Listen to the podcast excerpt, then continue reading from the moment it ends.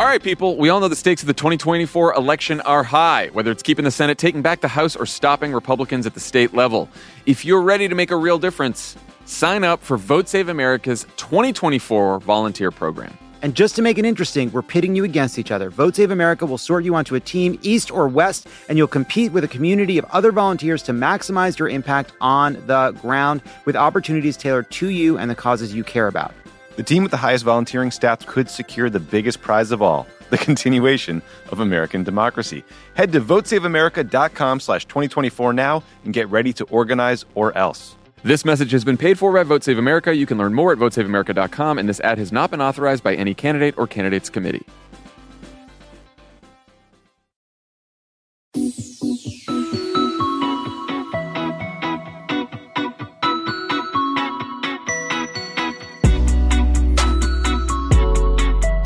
Welcome back to Pod Save the World. I'm Tommy Vietor. I'm Ben Rhodes. Ben, we're almost back, man.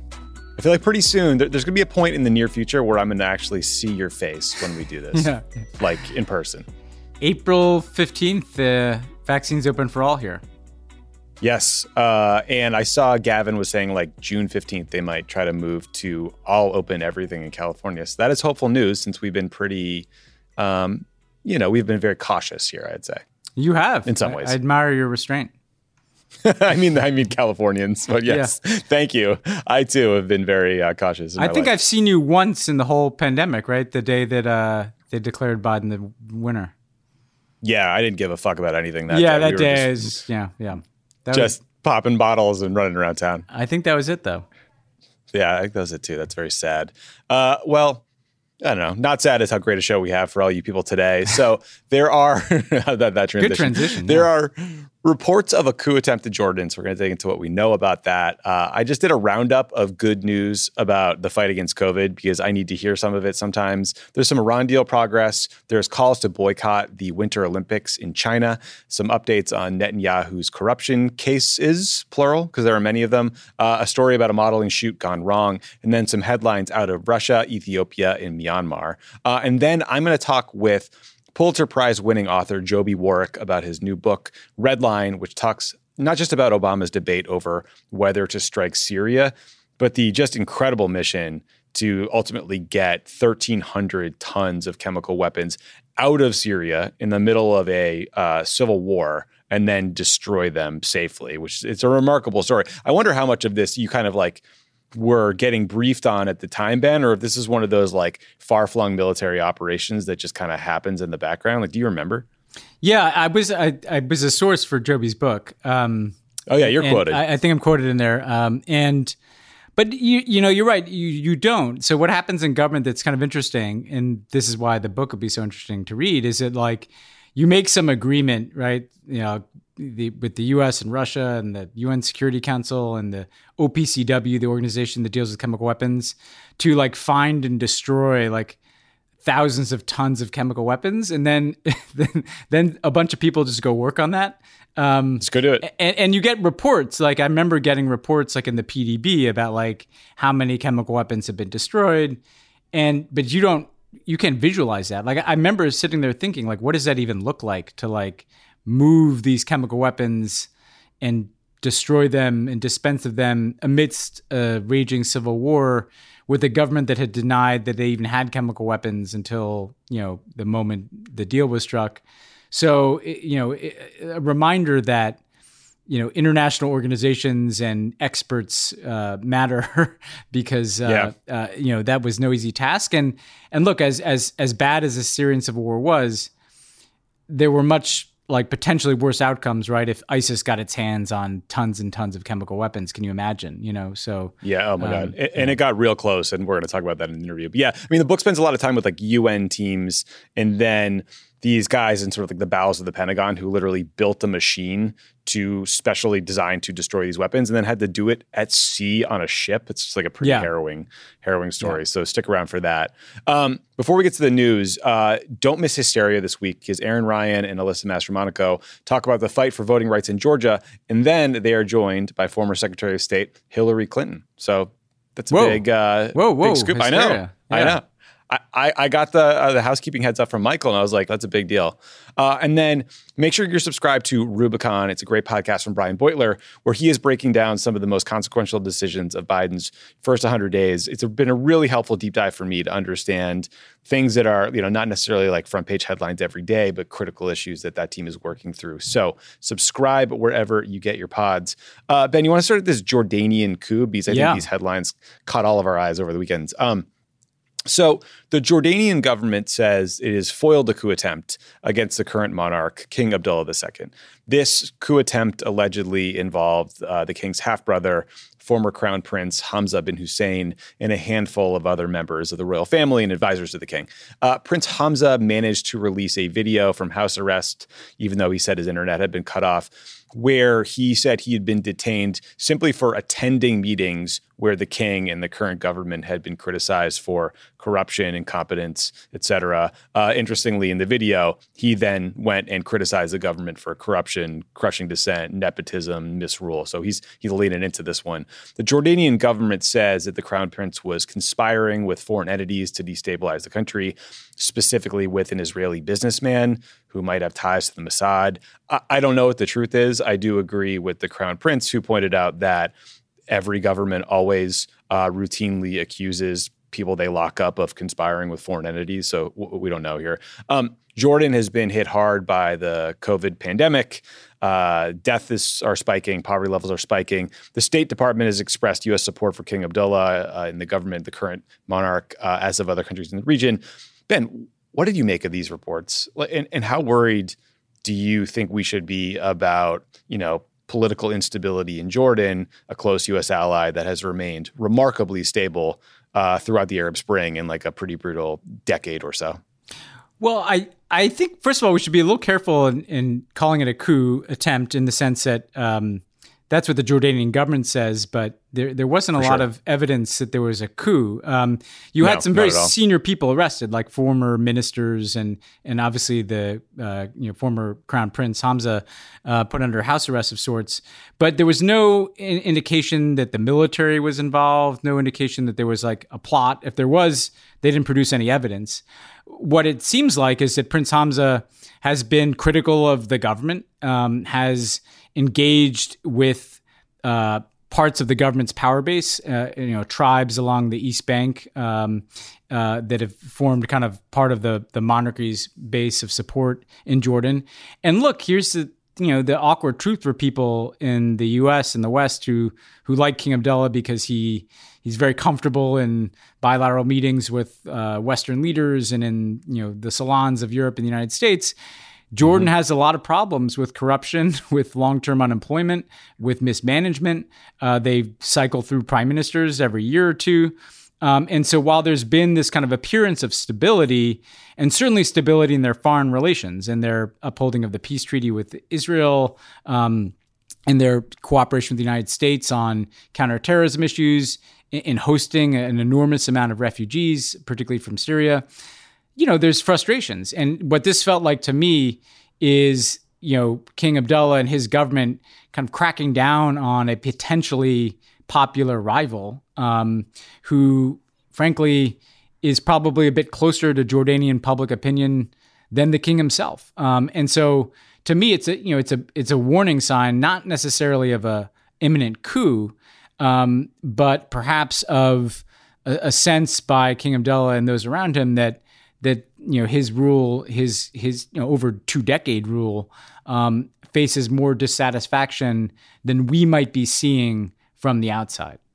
Yeah, that's a good point. I mean, we should also point out that Hamza was stripped of his status and his privileges as crown prince in 2004 by King Abdullah, who then tapped his own son for the for the job. Uh, Queen Noor, I believe, was tweeting that this was slander and and you know called on her son Hamza to be uh, to be cleared of all these charges. So it seems like we are just at the beginning of this thing. Yeah, and again, you like you point out, this bears watching because you know we haven't seen this level of infighting and rivalry in the Jordanian monarchy in in a long time. Um, and you know, it, it just it's a reminder that that all of these arrangements, these kind of autocratic arrangements in the Middle East, are a bit tenuous. Um, whether it's a guy like Sisi in Egypt, or whether it's the the royal families in uh, the Gulf countries, or or even King Abdullah. Um, you know, reminded me of an interesting story, Tommy, which was uh, in the U.S. statement uh, reminded me of this after Obama had called for Mubarak to step down, and after mm-hmm. Mubarak mm-hmm. himself stepped down, uh, Obama, you know, I was kind of saying like, you know, what a great thing, and you know, I'm glad that you took this this step. And he said he was potentially helped by the fact that he didn't have a longstanding relationship with Mubarak in the same way that you know Hillary Clinton and Bill Clinton and the Bushes had this long relationship with Mubarak. And he said to me, you know, I wonder if it was King Abdullah, who who I like and who's kind of my generation and we get along, uh, you know, w- there's such affinity for him as just a person, you know. And he he was an interesting guy. He'd come to the U.S. and he'd he'd ride his motorcycle up, you know, the California coast and all this stuff. And uh, and yet, like you know, if you look under the rock of you know governance in Jordan, um, they're highly dependent on foreign assistance. They don't have the resources, the oil and gas that the the Gulf countries have. And yeah, there's a lot of corruption and a lot of reason mm-hmm. for Jordanians to want more from their government. So I hope that King Abdullah's response, the American government's response as as a huge provider of that foreign assistance, um, is not to kind of crack down on dissent, but rather try to figure out a way to be more responsive to what is bothering people in Jordan in the first place. Um, you know, just locking yeah. up your half brother is not the answer here. No, that's a very uh, Saudi move. yeah, yeah, yeah, totally, yeah, totally. I, I, I, yeah, I remember being in a lot of those situation room meetings with you during the uh, during the sort of Egypt crisis before Mubarak's uh, you know stepped down and there were lots of 60 and 70 year old generals being like look hosni and the boys were with us in, yeah in they were the with 90s, us in the gulf, gulf war, war one and, and yeah, you know yeah yeah a lot of a lot of familiarity bias there um, well we'll keep an eye on this one obviously covid is the backdrop for a lot of these you know sort of escalating situations of discontent in places like jordan uh, that being said i did want to round up some covid good news because it has been such a dark dark year so uh, light at the end of the tunnel is the point so the first piece of covid good news i saw is that president Biden just announced that uh, a woman named Gayle Smith will be his coordinator for the global COVID 19 response. Ben and I both worked very closely with Gayle on the NSC in the Obama years. Obama later tapped her to run USAID. Gayle is a global development expert. She helped uh, spearhead the Ebola response in 2014 and is just like a dogged worker who gets shit done. And it made me very excited.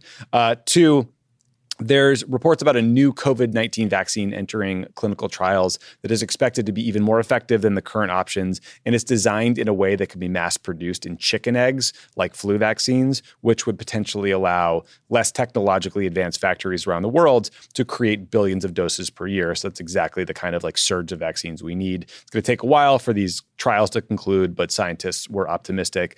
Uh, lastly, Ben, you know, uh, like the Biden steam rollout of, of vaccinations is really cooking. Yeah. We saw a couple days in a row of over 4 million shots delivered per day. So, you know, all this is to say the pandemic is far from over. Global vaccination rates are nowhere close to where they need to be. There's massive inequality, but I was glad to see Gayle get this job. I was glad, glad to see, you know, scientific pathways to increase availability. So, a lot of good news out there.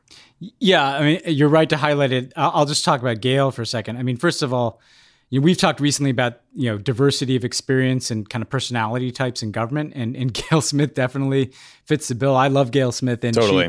she, she you know she was in the Obama White House for uh, the first term and part of the second term, and then ran USAID, and as you said, notably uh, spearheaded like a lot of the Ebola response but also just a fascinating life story. Um, Gayle was a journalist. She was in Ethiopia, kind of embedded in some of the you know conflicts there, covering them. Then became a development expert. Um, then founded the Enough Project to you know really that was rooted in the the Darfur movement. So she's been an activist, a journalist, and, a practitioner of foreign assistance. She's run the One campaign for the last few years, so deeply familiar with Africa. and what I take away from this is like they're serious about you know globalizing the fight against COVID as we've talked about and urged on this podcast. And when I think about Samantha Power and Gayle Smith kind of tag teaming this, it makes me you know excited about government in a way that that I don't normally get excited because they're both like dogged, persistent, insistent on outcomes that benefit all peoples on equity. Um, so I'm I'm really excited. You know, once Samantha gets confirmed, Gayle gets in that role uh, I think this is a great signal that you're, you're going to have people that are really going to prioritize this. It's not going to be a secondary concern uh, to, to vaccinate and, and, stamp out COVID, not just in the US and Europe, but in, in places like Sub Saharan Africa um, and around the world, I think this is a great, great, great signal. Um, yeah, we, would be in these uh, uh, Sudan-related uh, meetings with Gayle, and we'd be talking about some like rebel leader. And she'd be like, "Oh yeah, I spent a couple them. weeks yeah, out like yeah, yeah. in the bush with that guy." She was like, what the, the, fuck are you talking about? She was in the bush with all these people. I remember when we went to Ethiopia. She knew Ethiopia better than anybody I, I've met. I mean, she lived there for years, and we went to Ethiopia with Obama and she was telling him how he had to go out. Like, you know, he's like, "What are you doing in Ethiopia?" And she's like, "I, I, I've already made arrangements. We, we, we have to go to this one jazz club in Addis." And she went on about how great this jazz club was, and and how they have like an after hours thing. And Obama's like, "Gayle, like I'm the the president of the United States. Like, like I, I, do that, I can go back to Ethiopia with you someday, hopefully, and go to this jazz club. But but anyway, that's a side note. The Gayle's like been out in the world. She hasn't just been living. She lives. Think She's tanks not reading and, reports. Yeah, she yeah. hasn't just been like educating herself off of other people's think tanks reports that she then writes another report. Like, and, and that that experience will be helpful, just in the way Samantha has. Samantha was a stringer, a journalist, you know, uh, a writer before she was in foreign policy. I, just think it's great to have people of that kind of background. And the Biden team needed that. You know, they've like you know they have a very DC oriented team. Um, not that Gayle hasn't sp- spent plenty of time in DC. done both, yeah, yeah. But uh, but this is good. No, it's, it's definitely good. Uh, some more good news out of the uh, sort of Iran deal talks. Well, hopefully it's good news. Let's see what you think. So, officials from the U.S. and Iran are, I think, as we record, Ben, uh, hanging out in Vienna to discuss the Iran nuclear agreement. Um, they're kind of hanging out. So the US and Iran aren't directly no- negotiating. Instead, there are what are called indirect talks, where European diplomats are intermediaries. They are shuttling messages from, I assume, one hotel suite to another, the way you'd, I don't know, have your friend pass a note to a girl you liked in middle school. I'm kind of kidding, but it does seem, it's a touch childish. Uh, yeah. Ben, the clock is ticking here, right? Because the Iranians have a, an election in June. Do you think indirect talks are a sign of progress that Biden might be able to break this impasse with Iran, where each side is demanding that the other offer concessions first before they'll reenter the deal? Like, how did you read this? I, I read this as a positive step, and and okay. you know I've been frustrated, um, no secret about that. Uh, in part because I just think there was like time lost. Um, I you know uh, you come in you, on a campaign promise of reentering the JCPOA, just why not just reenter the JCPOA? And I also thought that the U.S having pulled out of the deal could go first. Um, but this feels like a real effort to initiate a process to get back into the JCPOA, uh, the Iran deal. Now, as you say, there's a clock ticking here because there's an Iranian election coming up. And so there's a pretty tight window here for the US and Iran to just get to brass tacks and get back into the deal. And if people, you know, so what does that mean? It, the U.S. needs to do a whole bunch of things in terms of restoring sanctions relief owed to Iran under the agreement, and the Iranians need to return to all the restrictions that they were under under the JCPOA. That and there's this question of who goes first and how, how do you sequence it, which can sound complicated, but it's been done before. So when the Iran deal was reached uh, in the summer of 2015, um, there was a formulation constructed called implementation day, which is essentially you pick a date on the calendar and you say on that date, both sides will be in full compliance with this deal. The US will be in full compliance with the sanctions relief, and the Iranians will be in full compliance with their nuclear steps and and there was a sequencing that led up to that but the point is that it's been done before they've negotiated a process where you set a date on the calendar and then a whole bunch of experts just figure out how you get from from a to z um, so they can do this i think the sticking point just so people know on the us side is that trump people in part to sabotage an effort to come back into the jcpoa stacked on a whole bunch of additional sanctions many of which are duplicative of the nuclear sanctions so for instance Iran is owed sanctions relief under the JCPOA. Um, and the, the, the Trump team kind of double sanctioned them for some things. So they, they the same things that they sanctioned the Iranians for for their nuclear program, they sanctioned them for terrorism related purposes too.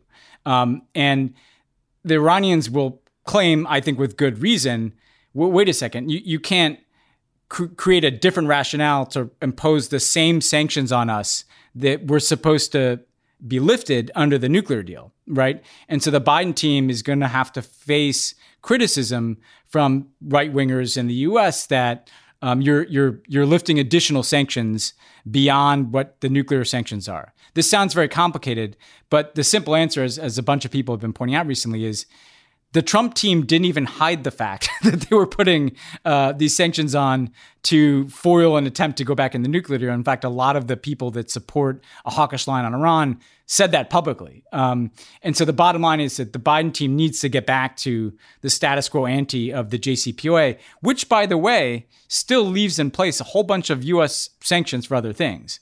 But you have to get to the place where the Iranians are getting their sanctions relief and the and, and, the U.S. and world powers are getting all of those restrictions under the Iran deal that the Iranians have been uh, violating uh, in in recent months and years. Let's hope they get there, because um, you know you're certainly seeing some of the usual suspects in D.C. line up against this thing. I don't know if you saw this. There's a really creepy group for listeners called uh, FDD, yeah. uh, which is just this like Gulf-funded, like right-wing anti-Iran group. One of the heads of it, this creep named Mark Dubowitz, tweeted on Easter, uh, yeah, on this yeah, day Easter and the end of Passover, we're blessed to be alive and witness the warm ties that have developed uh, uh, with the Abraham Accords. Blah blah blah. Like I'm, I'm cutting it. And then at the end, he says the end of the Islamic Republic in Iran would complete this. So he used his yeah. Easter tweet, which I did not read all of, it's, it's fine, uh, to call for the regime change in Iran, which I think, you know, tells you a lot, tells you all you need to know about a lot of the critics of this deal, frankly. Yeah, I don't know about you, Tommy, but on religious holidays that are meant to signal uh, resilience, redemption, in some cases, you know, forgiveness. I usually like to call for the end of, of certain governments um, that mm-hmm. bother me. Uh, Eh, look, FDD people should, you know, what, what I've never understood is why, like, this a guy like Mark Dubowitz, who could not have more of an agenda, right, uh, of regime change in Iran, not been sh- shy or subtle about that, runs an organization called the Foundation for the Defense of Democracy that regularly flacks for authoritarian governments, right, which has mm-hmm. kind of mm-hmm. always been an interesting irony why, like, you know, autocratic governments in the Gulf are funding a foundation for the defense of democracies. Maybe their goal is not to defend democracies. Um, Seems off, yeah. But but is kind of turned to as like an impartial analyst, you know, uh, like uh, all the like, time, all, all the time. time. Like every article, they just start to notice, like every New York Times article about Iran, like this guy is quoted in it in a way, by the way, in which they would never quote like some bomb throwing leftist, you know? Um, yeah, like Code Pink or something. No, not, yeah, not No, it'd be the analogy like of having a Code Pink quote in every story about Iran, right? Right. Um, so take it with a grain of salt. And yeah, like, um, uh, I, I, don't know about you, Tommy, but I, I, didn't pass my Easter and Passover holidays uh, like wishing the end of, of, of governments, but, you know, it's another story. Yeah, no, I, my family starts every Christmas with a, a quiet yeah. prayer calling for the death of Kim Jong Un. So yeah, no, maybe, yeah. maybe Mark and I would get along. Let's talk about the Olympics, Ben, because you, you flagged the story. This is incredibly interesting to me. Uh, so, world leaders are under increasing pressure to boycott the 2022 Winter Olympics, which are in China. The reason is an issue we've talked about a lot on the show, which is the ongoing detention of more than a million Uyghurs in you know, re education or forced labor camps in Northwest China, which has been called a genocide by the US. Uh, so, the US Olympic and Paralympic Committee would ultimately decide whether or not the United States boycotts the Olympics. But uh, human rights groups in some, but not all Republicans in Congress are pushing Biden to weigh in or to pressure uh, the IOC, the International Olympic Committee, to try to change the venue. The White House recently uh, seemed to show some flexibility on this and say there's no decision made, which means maybe they're considering it. Republicans are contrasting the potential Olympics boycott with Biden's comments about Major League Baseball moving the All Star game out of Georgia to protest its voter suppression law. So China was awarded the 2022 games uh, well before you know the the genocide against the Uyghurs began. But obviously, the treatment of the Uyghurs isn't the only human rights issue uh, when it comes to China. There's Hong Kong. There's Tibet. There's much more. So the U.S. little history here. The US boycotted the 1980 Olympics in Moscow to protest the Soviet invasion of Afghanistan. Uh, human rights groups are also targeting corporate sponsors of the Olympics to put pressure on them, like Airbnb, Coca Cola, Visa you know, Ben, when I think back to the 2008 Olympics, you and I have talked about this before, which were also in China. They were a huge propaganda win yeah. uh, for the Chinese government because that opening ceremony was incredible. What do you think about these calls to boycott the, the 2022 games? I mean, I, I, think when you look at the 1980 boycott by the US and other Western countries over the Soviet invasion of Afghanistan, and then the fact that the Russians or Soviets remained in Afghanistan another nine years. Yeah. Uh, and then we later invaded, by the way. I, I, don't think anyone would call that a success, but like, uh, how do you judge success here? What are the things you'd be thinking about? Yeah, I mean, I feel like this because this is going to be an issue that we're living with for one way or another for the next year, eh, eh, year until the Olympics. Um, yeah, for sure. And like on the one hand, I, I saw the IOC, uh, the International Olympic Committee, saying, you know, well, sports isn't political, and you know, this is different. But the, the problem with that is that there's no question that the Chinese use things like this for political purposes. Um, I mean, the 2008 thing was a massive flux on the world stage. Um, and, and given Xi Jinping's, well, you know, very assertive nature, um, you mm-hmm. can bet that there'll be like military parades and shows of Chinese ascendance. Totally. It's going to have a political purpose to it. And so that makes all these debates valid. I think that on the one hand, a boycott by the U.S. I tend to come down on like, what does that accomplish? It ends up kind of hurting the athletes. You know, I, I remember even as a kid, like you know, he, learning about these athletes in the '84 Olympics who didn't get to compete in 1980, who didn't get to compete against their best competition in '84 in some areas where the Russians and Soviets and the Eastern Bloc didn't participate. And so that that's a it's worth consideration and it should be debated because of the Uyghurs, because of Hong Kong, because of the, the need to just try, try to this, this, kind of steamrolling uh, descent of of China's human rights record. Um, I mean, it's even far worse than it was in 2008. It, it demands attention. I, I do think that for the time being, the targeting of the corporate sponsorship is very interesting to me because one mm-hmm. of the things that we've noticed, right, is that like a lot of these big corporations, a lot of US venture capital, you know, totally looks the other way on these human rights issues. I mean, some of them are literally invested in Xinjiang province. They say nothing about what's happening in Hong Kong. There's a kind of duck and cover, you know, Hollywood studios making movies that that they censor, you know, to to to appeal to Chinese audiences. The, the, the idea in the, in the same way, by the way, that there should be discomfort for American companies around things like the Georgia law. Like there should mm-hmm. be some discomfort around your investments in China and your sponsorship of things in China. You know, this this this has to become a part of the conversation if China's human rights practices are going to continue to go in this direction.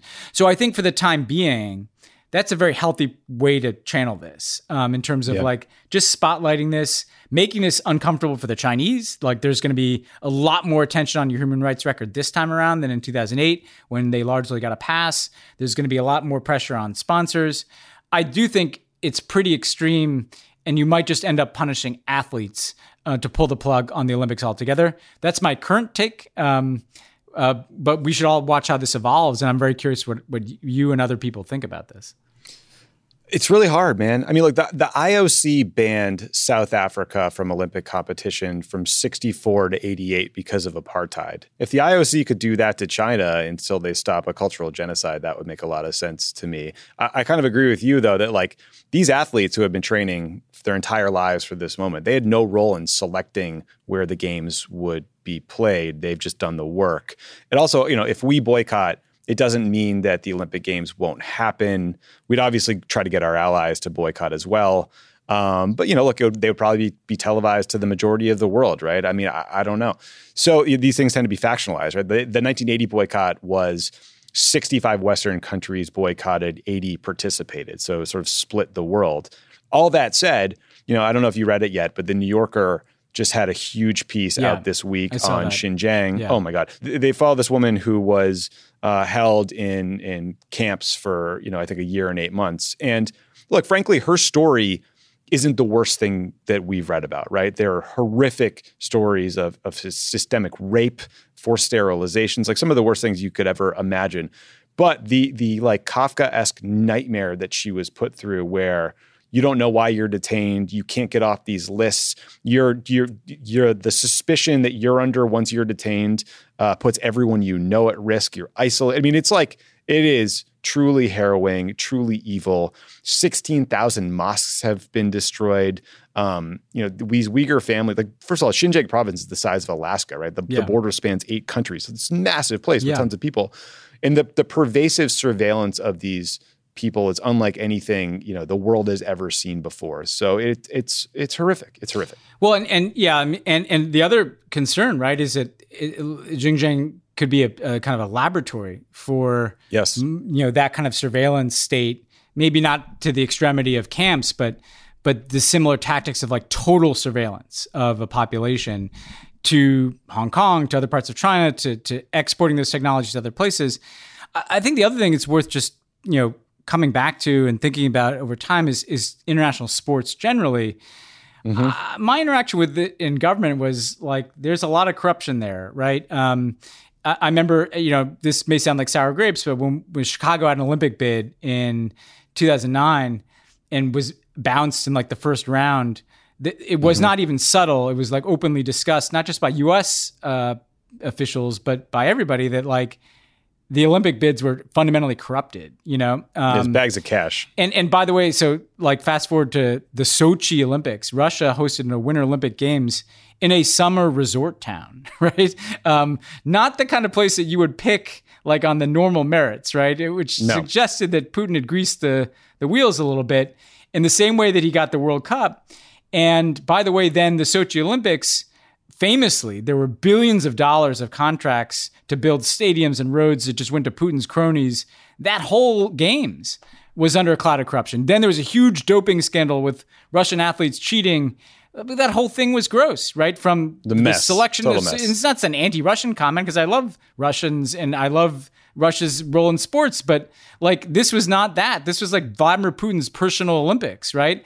And, and, then they invaded Ukraine and then they invaded Ukraine like the week after, right? And it, but if you look at the World Cup in, in in Russia and Qatar and the Beijing getting the Olympics twice in like less than twenty years, like th- this is not like on the level here. And yeah, like let's just kind of get if, if if the IOC wants to say like let's get sports out of politics, well, like maybe like you know pick some places that are a little less fraught. You know, like I have such good memories of like the Seoul games or the the Sydney games or or the World Cup in in Africa. How awesome was that in South Africa? Mm-hmm. You know, like uh, it doesn't have to be in America. And I guess LA has you know an Olympics in what 2028.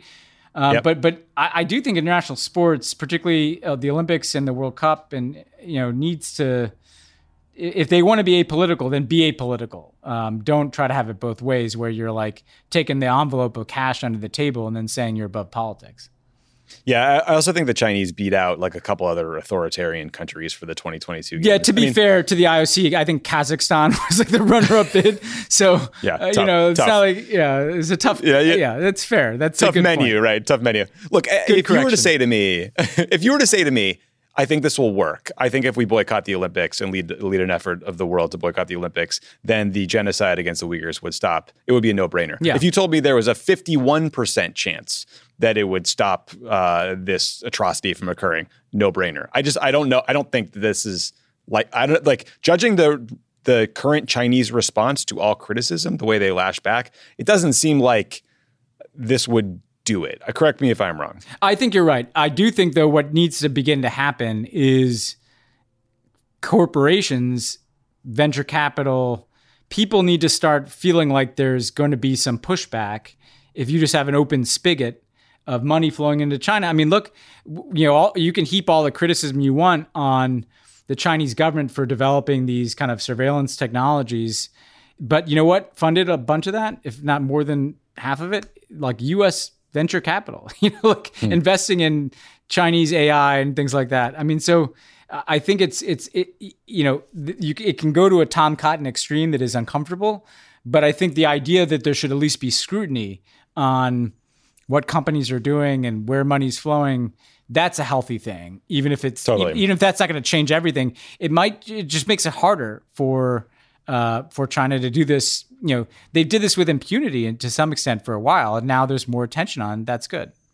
Yeah, no, this this is a good conversation to have. Uh, obviously, like we are no fans of what China's doing here. The the juxtaposition with like the whataboutism about uh, you know anti-voter suppression laws in the U.S. That that conversation I have no time for. Yeah. That said, you raised the 2022 FIFA uh, soccer World Cup in Qatar.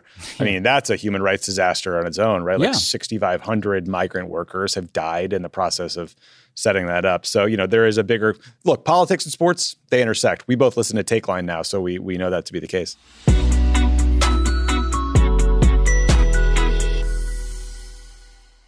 Support for Pod Save the World comes from the International Rescue Committee. The IRC works in more than 50 countries, serving people whose lives have been upended by war, conflict, and natural disasters. In places like Gaza, Ukraine, and Sudan, displaced families are experiencing war, extreme hunger, and life threatening injuries. In Gaza, ongoing violence, bombardment, and blockade have made survival difficult for families living in damaged buildings and tents. The lack of safe water, medicine, and healthy food contributes to the spread of diseases, and children are especially at risk. The International Rescue Committee is working with local partners in Gaza to provide life saving medical care to injured civilians. The IRC works around the world to help families in crisis by delivering critical supplies such as therapeutic food for malnourished children, clean water, cash assistance, and more. Your donation will support this work and help children and families survive. Listen, the International Rescue Committee is an incredible organization. They are doing the Lord's work all around the globe. I have donated to them, you know, for many, many years now because I know that my dollar will go towards helping people. It's not going to go to administrative costs or overhead fees. It's just an incredible group doing great work. I hope you'll consider them. Donate today by visiting rescue.org slash rebuild. That's rescue.org slash rebuild.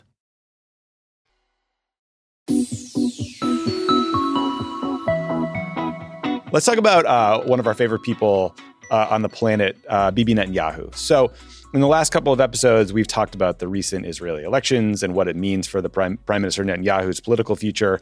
The short answer is that uh, it's still unresolved. But we do have an update on Netanyahu's corruption trial. Uh, this is from case 4000. There are so many that they had to number them. Uh, it involves allegations that Netanyahu used his authorities to do special favors for the controlling shareholder of Israel's biggest telecom company. And in return, Bibi got favorable coverage uh, from the news outlet owned by that company. It's called Walla. So on Monday, the former CEO of Walla testified that his boss, the website's owner, ordered him to quote make negative articles about the prime minister and his wife disappear and to post articles that go after netanyahu's rivals in return the company got regulatory relief uh, ben that sounds pretty bad man like uh, are the walls closing in on Bibi here what do you think well, I think the reason it's so important to highlight this is, you know, you, we've talked vaguely about corruption charges, and you know, that can sound like it's, you know, um, anything, right? And and some of it is like kind of gross stuff that doesn't feel fundamental to democracy, like gifts of cigars, literally, um, mm-hmm. or, or, even skimming off the top of some contract. Not that that's okay, but the reason that this is so important to highlight is no, the corruption charges against Netanyahu fundamentally go to his authoritarian nature. Like, this isn't just corruption. This isn't just like skimming off the top or getting a take. This is like using your power in a fundamentally undemocratic way to yeah. control Israeli politics and media, right? And Netanyahu's been doing this for years. And oh, by the way, like the pro Netanyahu media, um, you know, it, w- was not subtle. I mean, it was no. like turbocharged. And Sheldon Adelson, um, uh, you know, was a huge, you know, uh, investor in, in in in that. But but that that's one thing. Just to kind of in the same way that there's pro Republican Party media that you know Rupert Murdoch pursues in the U.S. That's gross, but not necessarily corrupt. But this is literally using the powers of the state, like your regulatory authority. And, and I think that was indicated by the witness, like at a value of like hundreds of millions of dollars, right? You know, to, to in terms of these licenses and potential penalties versus rewards, um, to to to tilt the balance in your favor. So I, I think it's worth just looking squarely at this and realizing this is about corruption. It's also about anti democratic, fundamentally illiberal governance by Netanyahu, where he's been in power so long that he's basically co opted elements of the state to serve his political project. And that's not that's not a democracy. You know, um, that that's something else, and and that's mm-hmm. that's what Israelis need to deal with. Yeah, they got to get rid of him so he can uh, just deal with these charges. I mean, it's time to move past this guy. It's clearly, yeah. so it's so clear why he and Trump got along so well too, right? I mean, he, Trump totally. was trying to emulate everything Bibi's been doing for decades. Um, let's go uh, sort of in the same neighborhood and talk about the UAE because uh, according to a report in the Daily Mail, 40 women were arrested in the United Arab Emirates this past weekend for allegedly participating in a nude photo shoot on a balcony in Dubai. Uh, this shoot is believed to have been organized by a Russian man for an adult website. These women are in their like late teens, early 20s. They're mostly from Ukraine or other ex Soviet states.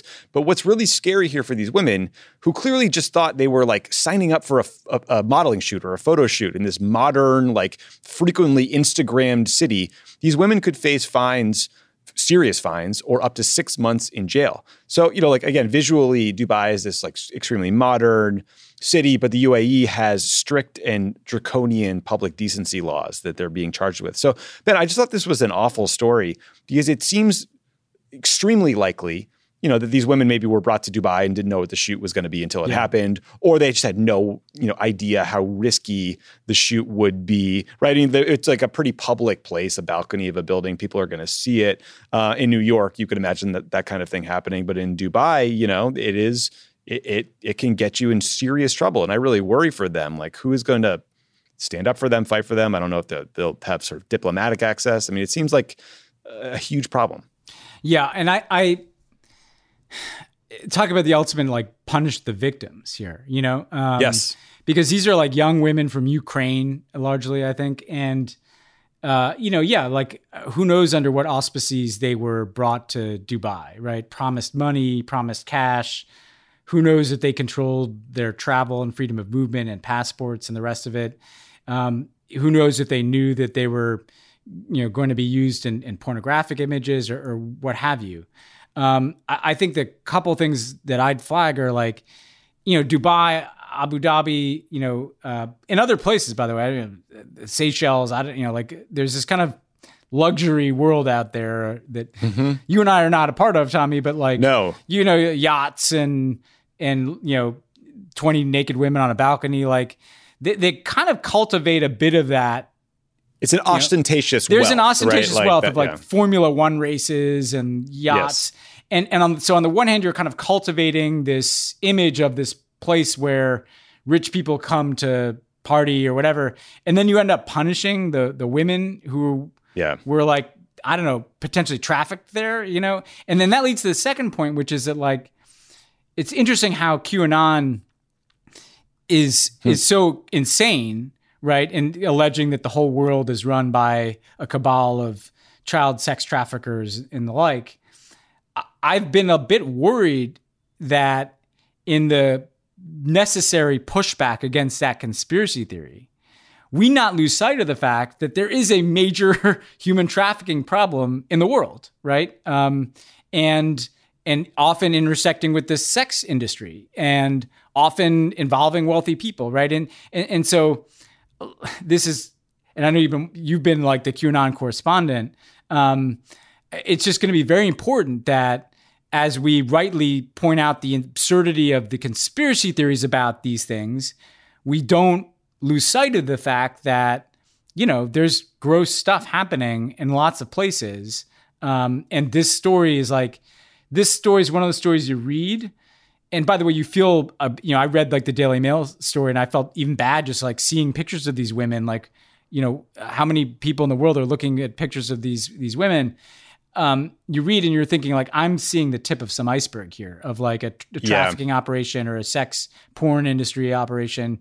Um, so I'm curious how, yeah, and you, you you'll have you know like how do you separate out the the vigilance against trafficking, uh, particularly young women? as against the absurdity of the conspiracy theory. That's that's gonna be hard work, you know. That was my exact take because because you could see like the New York Post and all these places did like articles that were like designed to just gawk at the photos, yeah, right? And you can just feel there this like subterranean element that goes deep into these inequality questions and wealth and class uh, and misogyny, and then you're right. Like the QAnon people, when they got banned from all these social media platforms, they started co opting other hashtags like Save the Children and started yeah. hosting Save the Children events because they figured you can't ban that, right?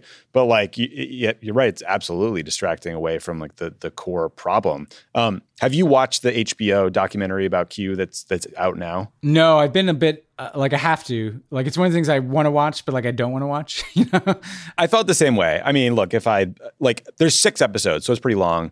There were times on like the second and third episode where I, where I felt like I had been brought down into a rabbit hole and was learning a ton about people that I just my life would be better not really not knowing, knowing, about. about it, yeah. But then at the end, I thought it it it delivered not net, like not 100% an answer for who Q is, but a pretty damn good theory of the case. And it tied it all together with the insurrection and the broader, like, sickness of our media ecosystem and that in the MAGA world that I thought was actually a very important story. Yeah. No, I've had every time I've like dove into the QAnon stuff, I've been reticent and then always found it very worthwhile. Um, like there was a great Atlantic cover story and mm-hmm. I think mm-hmm. it's important to reckon with this as Americans that like QAnon comes up and you're like, this is batshit fucking crazy. Like our, our mm-hmm. country's mm-hmm. lost its mind. And th- then you're reminded that throughout American history, there are frequently batshit crazy conspiracy theories that, that gain massive followings that last for years. And not just like JFK assassination stuff, but I mean, belief systems, right? That are mm-hmm. rooted in conspiracy theory that QAnon's just like the latest flavor of something that's been around. So I think it is important for Americans to kind of kind of wrestle with why we are so susceptible to these kinds of things, you know. Totally. Yeah. We, we are a country that loves conspiracy theories and it's been supercharged by like social media platforms yeah. and yeah. YouTube and everything. Okay. We're going to end with some, some quicker headlines about some important things that we wanted to make sure you guys knew about. So we've talked a bunch on the show about uh, Alexei Navalny, the Russian opposition leader and anti corruption activist uh, that Vladimir Putin tried to poison multiple times. So Navalny is currently serving a two and a half year sentence in a Russian penal colony he has been talking about his experience. He has horrible back pain. He has numbness in his legs. He has a high fever and cough. Uh, and he says that tuberculosis is spreading through the prison. So the health situation sounds really dire. Obviously, COVID is a big concern too. Uh, Navalny is now at least a week into a hunger strike to protest the the conditions in the prison. So you know, a worrisome situation, Ben, about uh, a case that had kind of fallen from the news. I think we should try to just talk about it. Yeah, and and I, you know, does anybody anybody doubt that Vladimir Putin, you know, having failed to kill Navalny with poison, might just kill him through like the steady mistreatment of like a grotesque penal colony in which illness is allowed to run rampant. He's denied care, and maybe he's like yeah. poisoned again. I mean, people should keep their eyes on this. And again, uh, we talked about the amnesty decision to not make him a prisoner of conscience. I've seen some other commentary, like you know, pointing out like problematic statements in Navalny's past, but like this is this human being is being like tortured to death, you know, um, for his beliefs, and his beliefs are that the state should not be fundamentally corrupt and should be democratic. Like the eyes of the world should stay on this case, because um, I can guarantee you that if, if they drift, um, you know, Putin uh, has no compunction about uh, about killing him, you know, uh, yeah. through whatever means he can. Yeah, including neglect. I mean, yeah, friend of the pod, uh, Julia Ioffe, great journalist, flagged for me the other day that two of the uh, doctors who had treated Navalny back in August when he was uh, poisoned have died, and another yeah, this quit is, his job. This is so. scary shit. I mean, and this is again scary like where, where, I get. I mean, just to, uh, to grind another axe here, like the, the the the kind of there's a left strain, right? That all the criticism of Putin is overblown and Russia Gate, and th- this guy's a terrible person. you know, like I, yeah, I don't, I don't, I don't that. Under- get that. I just don't get in, in, in this zeal to like dunk on, I don't know what, like the Mueller investigation or something.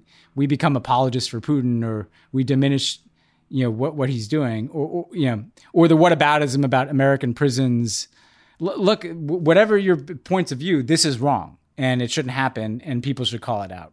Full stop. Yeah, we should be able to hold two ideas in your head at once. exactly, It's not yeah. that hard. Uh, the other uh, thing I want to point to, or two more, uh, the BBC published evidence uh, of a massacre by the Ethiopian military yeah. in the country's northern Tigray province. We've talked about this a few times uh, since late last year. I think it was around November, October. There has been intense fighting between the Ethiopian government and members of the Tigray People's Liberation Front, or TPLF, which is a resistance movement in this northern province. The conflict has just very quickly created a humanitarian disaster. Millions of Ethiopians have been displaced, thousands have been killed. So, what the BBC did was they obtained video of uh, Ethiopian troops. Uh, murdering prisoners and then shoving their bodies off of a cliff, uh, literally. And so, unfortunately, this evidence is probably just the tip of the iceberg when it comes to the horrors of this war. Ben, are you seeing signs that there is enough of an international response to, to, like do anything to end the fighting, to seek some accountability? I don't know. I think I've asked you this exact question before because I'm just wondering when we'll hear more about this. You do sense this kind of like growing alarm from the EU and from from the US mm-hmm. and but I, I I I still think that you could see more in the sense that like this has the potential to, as we've talked about, spill over and refugees going into Sudan and conflicts kind of migrating to Somalia and instability in that whole region where Ethiopia was kind of an anchor. Sudan, South Sudan, Somalia, um, you know, places where conflict can really run out of control fast. Um, so there's the need to kind of get this under control, the need to get humanitarian access um, and and Samantha Powers, you know, already been beating this drum even before she's gotten into the job of like we got to get humanitarian access into Tigray to just start trying to save lives, and in part because mm-hmm. humanitarian access is a check on fighting. Um, if you get aid workers in there and the international community has a presence, um, uh, and, but yeah, I'd like to see like just more sustained high level attention. Uh, we should talk a, on a future pod. The UN Security Council just feels totally absent from everything that's happening in the world, whether it's Myanmar or Tigray. I, I, get that China and Russia hold things up, and but we got to find other ways to make the UN system work because back in the day, you would have had like a bunch of emergency meetings and pass some resolutions and put some pressure. That doesn't feel like it's happening, and if it's not going to happen there, like then you're going to have to do it on your own. So I think this has been building. I think the Biden team is has tried to prioritize this, but I do think you can't overstate the humanitarian and political and geopolitical necessity of, of focusing on this. And that that video, you just can't look away from that. Uh, well, you don't want to watch it, nor can you look away. It's it's horrifying. Yeah, it's horrifying. Yeah, I mean the the urgency is like literally intervention now to stop you know thousands more people from. We don't. want to. yeah, you don't even position in like ten years where you're wondering how did it come to be that like a million people got killed in a multi-country conflict, and this was like the starting point, like this small thing and not small, but this seemingly smaller conflict in Tigray. Like it, it feels yeah. like we got to get our arms around this faster. Yeah, um, you mentioned uh, Myanmar, so uh, update there is that Aung San Suu Kyi, who is the duly elected leader of Myanmar, she was deposed by a military coup back in February. She and several of her ministers were charged with breaking the country's official secrets law. This could carry a prison sentence of up to 14 years. Um, I also saw that the military has ordered internet service providers to shut down wireless broadband services. This comes on top of them shutting off the the internet uh, to people's phones every night. So it's really scary stuff. Also comes in the wake of just you know ongoing escalating violence violence against peaceful protesters in the midst of this general strike by huge swaths of the population. Um, ben, you know way more about Burma than I do, but I, I saw this New York Times piece, and then um, it was an episode of The Daily over, I think, on Monday that talked about just how separate the military is from yeah. the rest of society. Like exactly, soldiers yeah. don't marry into, f- yeah, like soldiers marry other soldiers' families. It seems like they barely communicate with civilians. I, I, guess I just didn't realize that it almost had a sectarian dynamic that can feel you know zero sum for the people involved. Yeah, no, and this, I mean, like it's it's such a strange dynamic because the military, it, it's almost yeah, it's like a separate organism ruling the people. Um, and Aung San Suu Kyi was always the emblem of the actual people, and and, and part of her overwhelming support you know, part of it was she's the daughter of the founding father of Myanmar, the, the man who led them to independence after World War II. Part of it is that she has incredible charisma uh, uh, uh, herself, but part of it is just that she was the only person, emblem to to put your hopes and and aspirations into. You know, like she became. The, the, the only alternative really uh, uh and and when she was under house arrest she was kind of experiencing the same thing the whole country was experiencing, right? Everybody felt persecuted and traumatized by this military. Um, and, you know, that's why, again, I just think the, the military, they, they, they have, n- there's no way in which they can co opt public opinion. There's this kind of all or not, either they literally put the entire country essentially in prison or they're going to be finished and and that's the kind of the extent of the zero sum dynamic. I do think it's also just worth noting that like you know, she got a lot of criticism for not speaking out, obviously, about the ethnic cleansing of the Rohingya. Mm-hmm. You know, deserved criticism. Um, uh, and, you know, we've talked about that. I wrote a long piece with Atlantic about this. I will say that her, her she would always say, if I push too hard, there's going to be another coup. And a lot of people dismiss that as alarmist. You know, um, this in no way, shape, or form justifies her silence on Rohingya. No, of course. Of it, It, it, it's just to say that, like, she she wasn't wrong about the her criticisms of the military i guess is the point and and you know people should remember that i think the military is playing a dangerous game if they if anything happens to her um i you know there's already been a movement i mean the place will just blow you know um and, and so you know this this bears watching too because she's old and, and you know not in the strongest health to begin with so I just think Myanmar is not going to go away. This is going to this is not an issue because the people are not going to accept the military. So there's whether it becomes a failed state, whether it turns into some kind of civil war, whether there's kind of flare ups of horrific massacres. Like, unfortunately, tragically, until this is sorted out, I think this is going to be on on our radar screen. Yeah, I, I, think that's exactly right. Uh, finally, to conclude, uh, Michael had, our, our, fantastic producer, Michael Martinez, had recommended we talk about a story about how there is an epidemic of dog napping in the United Kingdom. Apparently, uh, dogs are hard to come by. You can't buy them, you can't adopt them because of the pandemic. Everyone dogged up, as we should. Uh, and now criminals are stealing people's dogs and and ex- to sell them or extorting money from them. And I'll be honest, Ben, I couldn't really get through the article because, uh, mm. I, you know, if someone came up to me and said, "Give me your phone, give me your wallet, give me your keys to your car," I'd be like, "Take it all." Uh, if someone came up to me and tried to take my dog, I think I would fight them to the death, and it would probably be my death if we're being honest. Just like like come on, guys. Uh, like, what the fuck? The, we've like, just think about what we've talked about. Like, can we just can we not dog nap on top of that? You know, I mean, can we steal anything else? Yeah. Maybe not children. Yeah. Maybe not dogs. no, no, How about no living things? How about that? We'll just, you know, yeah, let's, let let's no living things. No living things yeah. stolen.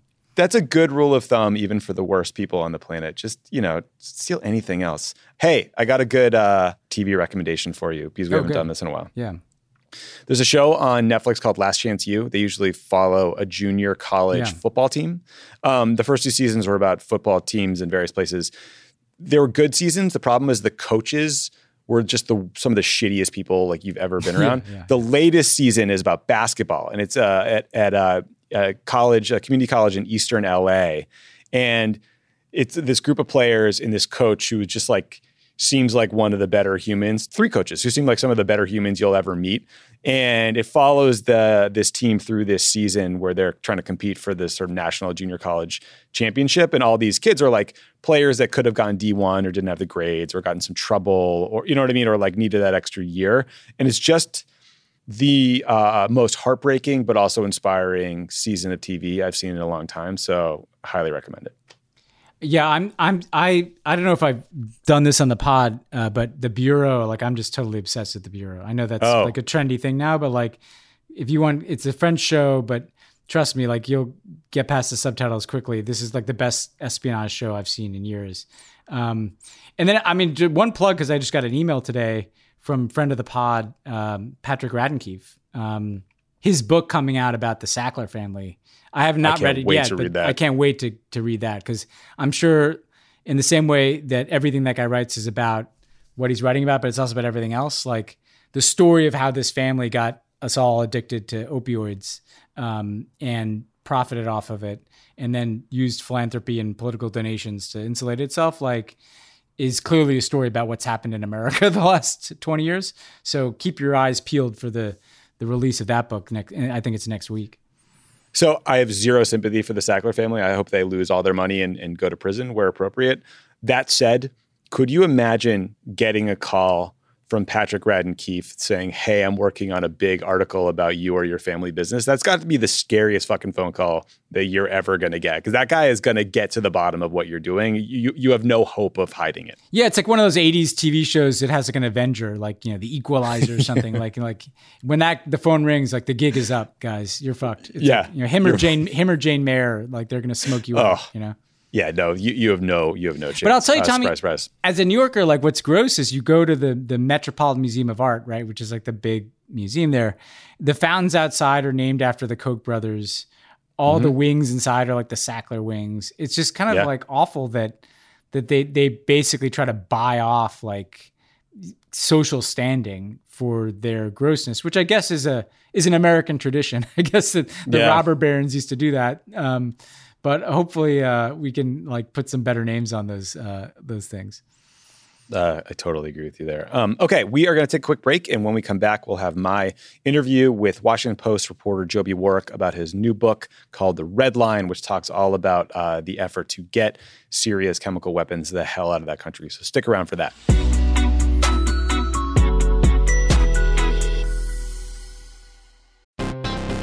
Are you like me and tracking the polls obsessively this election year? Well, Dan Pfeiffer's right there with you, and he's taking them seriously, but not literally. Take an average of the polls.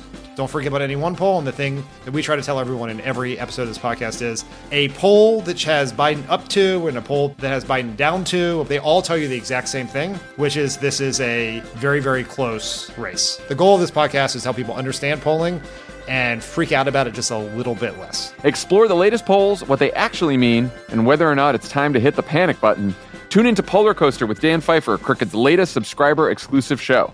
To get access, subscribe to our Friends of the Pod community only at crooked.com slash friends.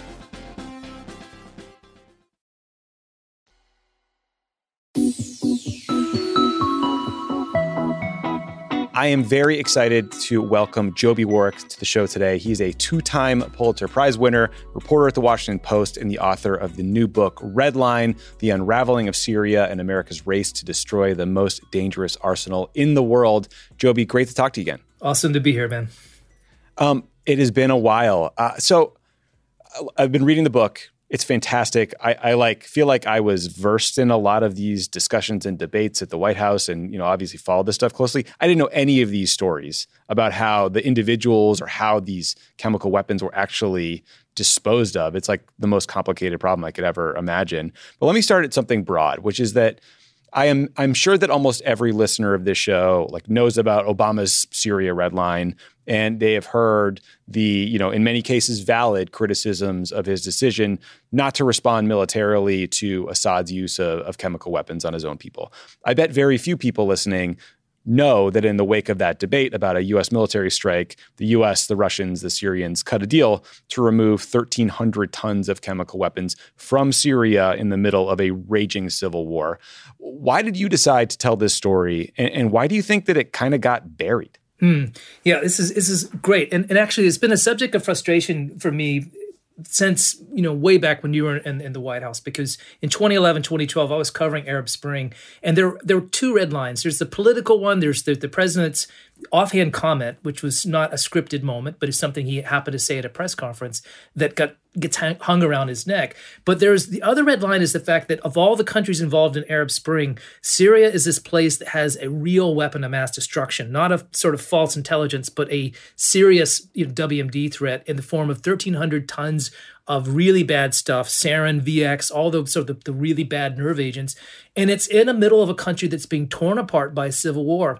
And you can see in 2011, 2012, the countries in the region starting to freak out about the possibility that some of those weapons would get stolen and go into the hands of some really bad guys like ISIS, which moves in next door. So that kind of becomes the origin of this other crisis of let's not just try to solve the Syrian conflict, which turns out to be an impossible thing, but let's figure out a way to get rid of this stuff before it hurts us all.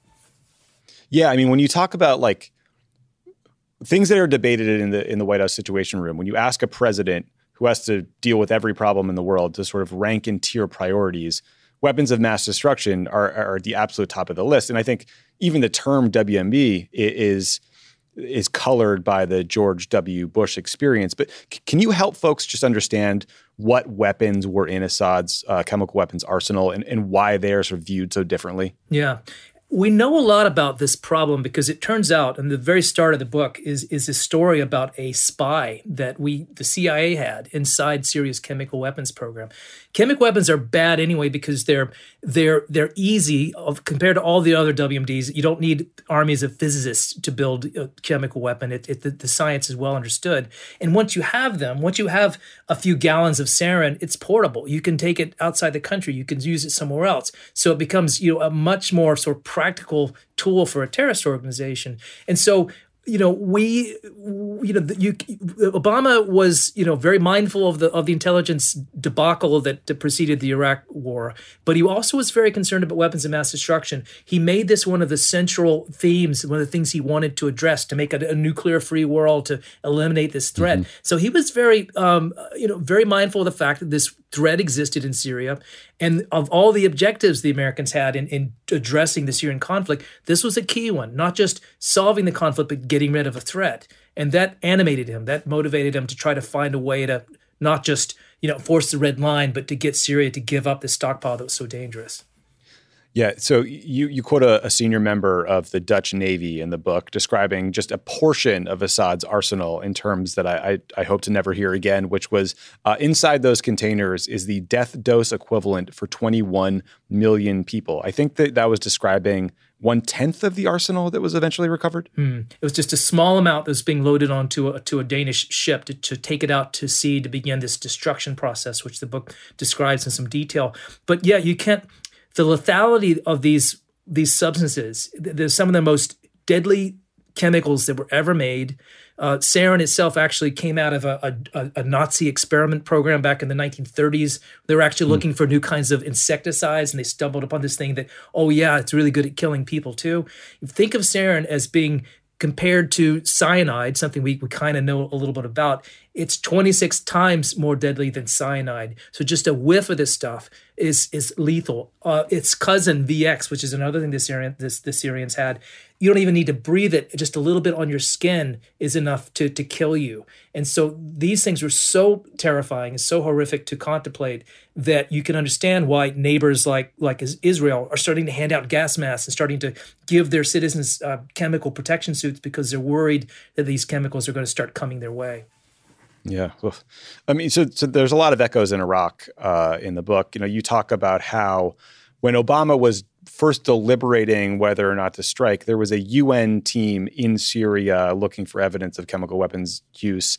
Uh, several folks on Obama's national security team are, are quoted in the book saying that if that UN team hadn't been there and been at risk, that Obama probably would have struck almost right away. C- can you explain what that UN mission was doing and how that impacted the, de- the uh, deliberations over whether or not to strike during those intense times? It's really fascinating because you have the situation in Syria where small amounts of chemical weapons are showing up on the battlefield. The Assad government is starting to use them in little pinprick attacks almost as a test of theory. Can they can they use these weapons to break the back of the opposition? They're running out of troops, they're running out of ammunition. We've got these chemical weapons in the cupboard. Let's start to use them. So that stuff is going on, and the United Nations decides to send a team of inspectors into Syria to look on the ground to try to figure out if this is really chemical weapons or is it something else? Who's using them?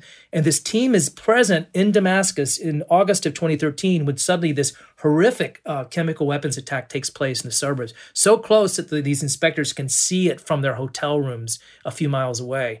And so you have this moment where where Obama is horrified. You know, he's he's had this red line statement, but more than that, just as a human being witnessing the death of all these women and children from sarin. Um, it, it's just is terrific. And so he's motivated to try to do something about it. His entire, uh, you know, national security establishment is saying we're ready for a military strike. We think this is appropriate in this case. But there are things that stand in the way, and one of them is the presence of these very UN inspectors who happen to be there right in the middle of this attack. And there's a worry that, first of all, they could be used as human shields. They might be, uh, you know, uh, used as hostages, or just the fact that you know you have fact fighters on the ground how does a US president send missiles into the country when the UN is still gathering evidence and trying to make the case so all this forces Obama to slow down a little bit and then other things happen the British were going to join us in military strike their parliament takes a vote and says no thanks we don't have any part of this and so America is suddenly almost on its own you could see that the president being you know anguished about what to do and he decides fateful decision to go to Congress and, and try to get Congress to back him up. And of course, they don't. Yeah. And look, I was at the White House when Obama made that red line statement, I think I was like sitting right next to him in the briefing room. And I remember he made those comments because there was this intelligence that Assad might be about to use chemical weapons or maybe to disseminate it somewhere. And that warning, Obama's statement, did deter the Syrians for a little bit, but not forever. Um, I was not there for the later debates uh, about a military strike, but I've read your book and I watched at the time how Republican members of Congress refused to give Obama authorization, Democrats too.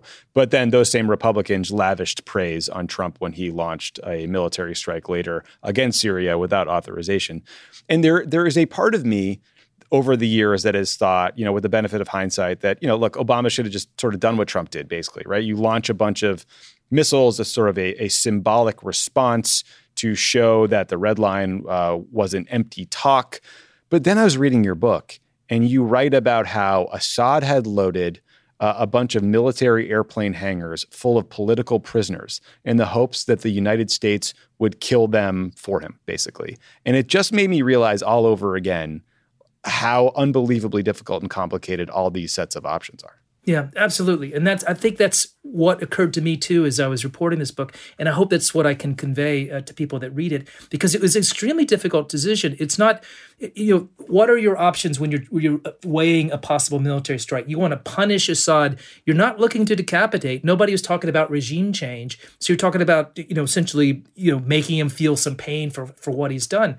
But the you know the big question of what happens with these chemical weapons remains because you can't strike chemical weapons themselves. If you try to do that, you're just going to spread them. You're going to create a deadly plume that's going to kill the very people that you're trying to save. And so the only option really is to do what Trump did years later, which is to you know, to wrap Assad's knuckles, to you know to knock out a few airfields and and destroy a few of his airplanes. And when Trump did that, he got a lot of praise for it. The airplanes were flying the same day. The airports were repaired. It didn't really do any lasting damage. It didn't change his behavior.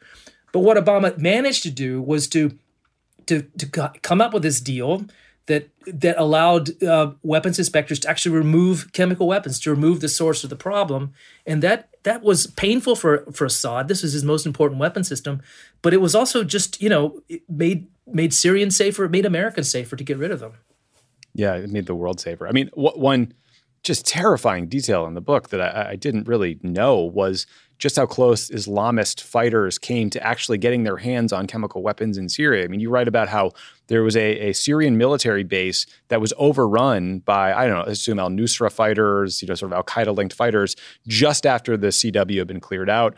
Uh, another base was surrounded with its stockpile still there. I mean, can you just sort of help people understand? how close, you know, like serious terrorist groups may or may not have gotten to getting their hands on these these weapons? This was the nightmare scenario that people had been imagining in the beginning. And the, the Islamists, the, the Al Qaeda's and the ISIS folks were slow to get into the game because they didn't really start to become a major presence until late 2012 in the case of ISIS in 2013. But once they're in place and once they're seizing territory and knocking over military bases, it occurs to them hey, we've got weapons of mass destruction out there. Osama bin Laden said, It's our religious duty to seize these weapons and to use them. And so, what a tempting target. And that's why getting rid of the weapons becomes so urgent because there were these close calls. There were these moments when a base gets overrun right after the weapons have been removed. You know, as you said, you know, there's there's this, this base in eastern Syria that gets surrounded by a, uh, an army of rebels, and inside is enough sarin to fill a, a swimming pool. And you can just imagine what would have happened if if trucks of of of, of sarin would have been hauled across the Turkish border into Europe. You know, showed up in a you know used in a soccer game or in a in a in a subway station. It would have been not just a horrific calamity, but it would have forced the United States to get involved in a war. It would have been uh, irresistible. We would have had to have responded militarily in Syria and, and perhaps involved in, in, in another Iraq type situation. It's, it's certainly what the American officials were uh, anticipating at the time. Yeah, the echoes of Iraq are just everywhere. Um, so right, I mean, th- there was the challenge of constructing this diplomatic deal with the Syrians, the Russians, the U.S. to to to get uh, access to this chemical weapons and get it out of the country. Then there was the whole separate problem of what do you do then? Like, what do you do with 1,300 tons of of of the most deadly substances on the planet? Can you explain how like these specially constructed machines ended up destroying these chemicals and and how it all ended up happening at sea because it, it's a really fascinating part of the book the the the people in the bowels of the Pentagon who were sort of handed this massive problem. Yeah, yeah, right. Yeah. What do you do with 1,300 tons of chemical weapons? There is no place to take them. you can't like the Americans weren't going to take them. The Russians didn't want them. Uh, we had this this this moment in the book where where you, Pentagon officials are literally traveling around the world, going to all these countries, hat in hand, saying, "Could you take this problem off our hands? We'll give you the equipment. We'll help you build a facility. You know, Albania will give you some money. You know, please do this for us." And there was but there's nobody that wanted to take them. Nobody wanted to get, you know, you know, tons of chemical weapons coming into a, a major harbor. So the only solution left was to take this machine that the, the Pentagon had had built as a contingency. I call it the Margarita machine because it's this big tinker toy looking thing that that uses high pressure water and, and chemicals to to neutralize sarin. And they built the machines, and then with nowhere nowhere else to put them, they decided to put them in a boat and destroy the weapons at sea. And this is a terrible idea. Everybody knew this was a really, really dumb idea because you know all kinds of things can happen in the water. You know, you, you get pipes and and pumps being flexed by the movement of the ship. If you know if the ship gets contaminated, it can never go to port and you know what if the boat capsizes which actually comes close to happening and and so but it's the only solution that remained and so you have these these brave guys, you know, from the bowels of the Pentagon, from obscure agencies that nobody had ever heard of, you know, getting on the deck of this boat with these machines with thousands of gallons of sarin sloshing around and then destroying them one at a time, one barrel at a time, while getting chased by flotillas of activists who are searching for them, or while dealing with breakdowns and, and, and technical problems in the middle of the you know baking you know July. It's it's hot as hell, and they managed to get it done without mishap, without killing anybody. And it's this remarkable story. It's, it's actually one of the most amazing feats of disarmament that have ever happened because all this takes place while a war is going on and and and the people of the United States and the world didn't even know what was happening. Yeah. I mean truly truly heroic work. Now, obviously like sort of the eventual outcome is colored by the fact that you know I think the U.S. got out all uh, of uh, Assad's declared stockpile, and it seems like he clearly had some undeclared stockpile that he hung onto, and then he started using other, you know, non-designated uh, chemical weapons like chlorine gas to, you know, kill the civilian population. So you know, the horrors he was inflicting on on his people continued, but you know, it does seem like thanks to the work of this this incredible team, like we dodged a massive bullet when it comes to access and availability to like sarin gas, VX gas, all these chemical agents. Yeah, exactly. And and there's not just the weapons are destroyed, but production equipment because inspectors on the ground go in sometimes with sledgehammers, sometimes the bulldozers, and literally crush the the machines that were used by the Syrians to build the stuff to, to begin with. But yeah, it is ultimately it's it's a mixed success because you know despite this victory, which is important you know, Assad doesn't really learn his lesson. He continues to use chemical weapons, but he just switches to like a poor man's substitute, which is chlorine, which you, is not forbidden. You're allowed to have chlorine. You use it to clean drinking water, you use it in swimming pools, and so he just dumps that on on villages instead. And and in addition to that, it becomes clear later on that that Assad didn't give up everything. He keeps some of it aside, um, but his ability to make more of it is compromised. And so you see him using these dwindling stocks in later attacks, but there's no evidence he was ever able to make more. Man, uh, again, the book is Red Line, The Unraveling of Syria and America's Race to Destroy the Most Dangerous Arsenal in the World. Uh, w- one last question for you. Um, some people, you know, especially on, on the left, have questioned and criticized the OPCW for a report it issued that said that Assad used chemical weapons like sarin again in 2017 and 2018. Um, these folks believe that this was a staged event uh, by the Syrian opposition, presumably designed, you know, to get the West to retaliate militarily. I, I have no way to, you know, independently vet those allegations. I completely respect and appreciate the the need and desire to vet and you know scrutinize allegations like this that could lead to a war. But w- what do you make of those allegations, and, and, what do we know about these later instances uh, of alleged chemical weapons abuse by Assad? Hmm. It's mystifying, and I do feel there's there's quite a bit of uh, there's like a counter narrative that's been developed that's that's really contrary to the facts as we know it, and it serves the interest of of Russians and Syrians and others who are who've been on the bad side of this all along. there's no question; it's been well documented that the, Syri- the Syrians used chemical weapons multiple times. And you know the forensic evidence is there. We know it's there. But you see people pick at a couple of investigations and try to find fault with, with some of the findings of the OPCW, this this group in The Hague that that uh, investigates chemical weapons attacks. And and I know this organization. I know the people that work at it. They're they're essentially scientists and accountants who go in and look at the evidence and try to to to draw conclusions based on evidence they have and they're it's an international group. They're they're made up of people from around the world with high you know qualifications and degrees, uh, and yet there's this effort to to disparage them, to um, to find a small flaw or or just a discrepancy that somehow disqualifies the whole endeavor, and to make Assad look innocent, which is seems absolutely crazy because there's overwhelming evidence that the guy is intentionally using these horrible weapons to kill his own people and and so why defend him? It just is is just crazy to me. But there's a lot of people out there who argue that. Yeah, it, it is really quite baffling. Uh, last question for real this time. So you know we're we're a decade into you know the Syria conflict basically beginning. Just for for folks who you know it's not in the headlines every day anymore. Can you sort of describe where things are in terms of like you know, is the is the opposition able to hold territory still? Does it seem like Assad is close to resuming control of the country? for all intents and purposes, Assad has won. Uh, he's reclaimed control of, of the, the, major cities and most of the countryside. Uh, there's one enclave in the northwest, this city called Idlib near the, the Syrian border, which is held by the opposition with Turkish support. And that continues to be kind of a frozen front, not much changes. And then there are Americans in the Northeast and down in the Southwest, Southeast rather, that that we just have a small residual presence of a few hundred special forces guys, um, some intelligence folks who just to make sure that that the, the, the Iranians essentially aren't causing any problems.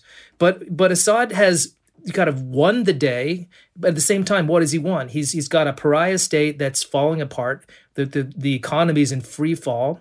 Um, it's its military is a shambles. It's not able to to control the entire country, and nobody's from at least from the West is going to come in and rebuild the place. So he's really has a kind of an empty shell of a country, and that could lead to some hopeful developments because if things get desperate enough in Syria, maybe there's another window where a Biden team can can figure out a way to to end the conflict or at least figure out a way to to help refugees return to their homes um, to give people some hope of rebuilding their society because right now it's a pretty hopeless place and there's nothing worse in the world than a lawless stateless you know province where really bad things can happen and that's kind of what we have in parts of syria right now yeah i mean look it's a, it's a humanitarian catastrophe the the scope and scale of the suffering is just like uh, you know uh, unspeakable and it's also the case, right, that you know, if you have a completely porous border between Syria and Iraq, it's going to lead to continued instability there. So it does seem like a problem. There, there has to be some sort of broader diplomatic effort at some point, hopefully, that can try to,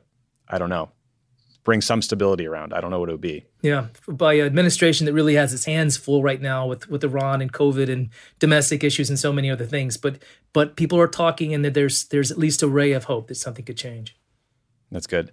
Uh, again, the book is Red Line: The Unraveling of Syria and America's Race to Destroy the Most Dangerous Arsenal in the World. Uh, listen, I worked in the White House. I did not know these stories. They're just incredible uh, narratives about the people involved, the the work they did, uh, the improbable success that they had because they're incredibly brave and smart uh, and ingenious. So, thank you for doing the show. Thanks for writing the book, and everyone should check it out. It's a lot of fun, man. Thank you.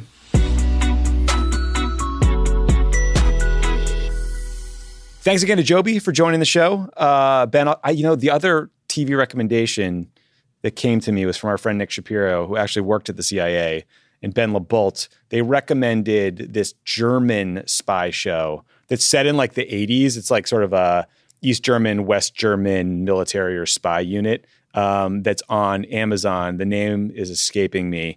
It's in German, it's subtitled, but it's also pretty good, like espionage story if you're looking for that.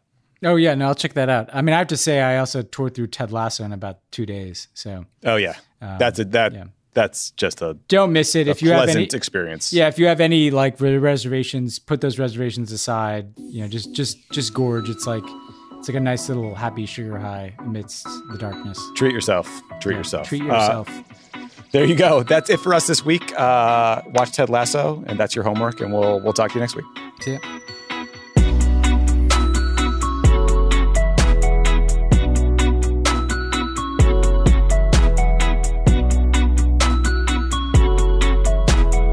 Pod Save the World is a Crooked Media production. The executive producer is Michael Martinez. Our associate producer is Jordan Waller. It's mixed and edited by Andrew Chadwick. Kyle Seglin is our sound engineer. Thanks to our digital team, Elijah Cone, Yale Freed, Narmal Konian, and Milo Kim, who film and share our episodes as videos each week.